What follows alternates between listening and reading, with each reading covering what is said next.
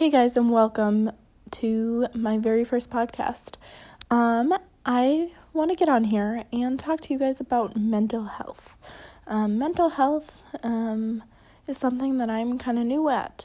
Um, I actually just probably a couple months ago was diagnosed with major depression and anxiety disorder.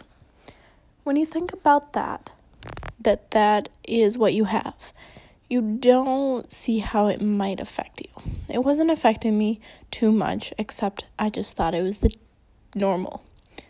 Until recently, I have been getting really anxious about random stuff that I shouldn't be. I have been getting mood swings. I've been just feeling down. I've been sick. I've just not wanted wanted to do anything.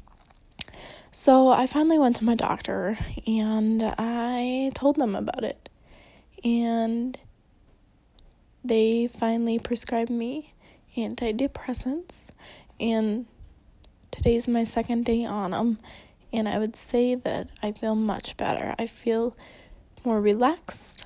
I feel like I can do things again, my normal self.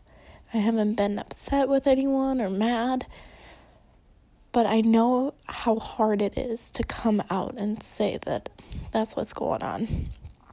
I get it, girls. Like, we just want to be girls, and we just, you know, guys always think we're always mad or angry or whatnot. But the truth is, we all have some sort of depression in us, no matter if it's just depression because it's winter outside and it's not nice out and we're stuck inside. But, you know, we all have it and that's okay. We just need to come out and talk to someone about it because it is hard. It's not an easy thing to deal with. And we wish that there were other people that were more open about having depression depression and going through the same thing we are.